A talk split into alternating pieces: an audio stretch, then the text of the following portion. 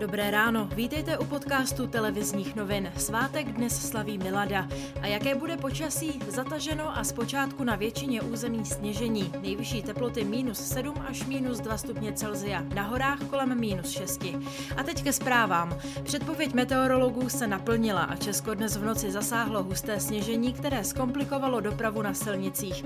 Po celé republice uvízly kamiony i na dálnici a stalo se několik dopravních nehod.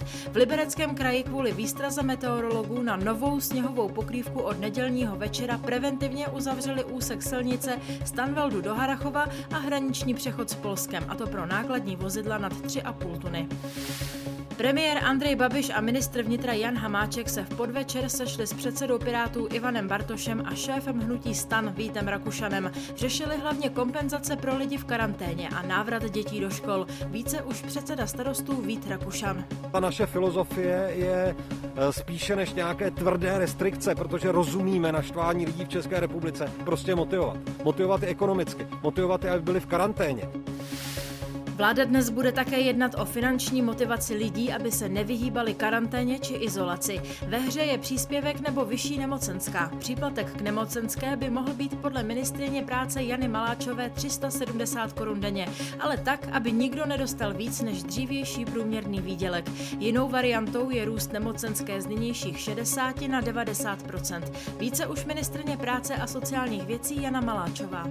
Myslím, že je potřeba uh, přestat práskat byčem a motivovat lidi. Uh, chtěla bych, abychom měli vyšší nemocenskou, protože to je cesta, jak ven z těch plošných uzávěr ekonomiky.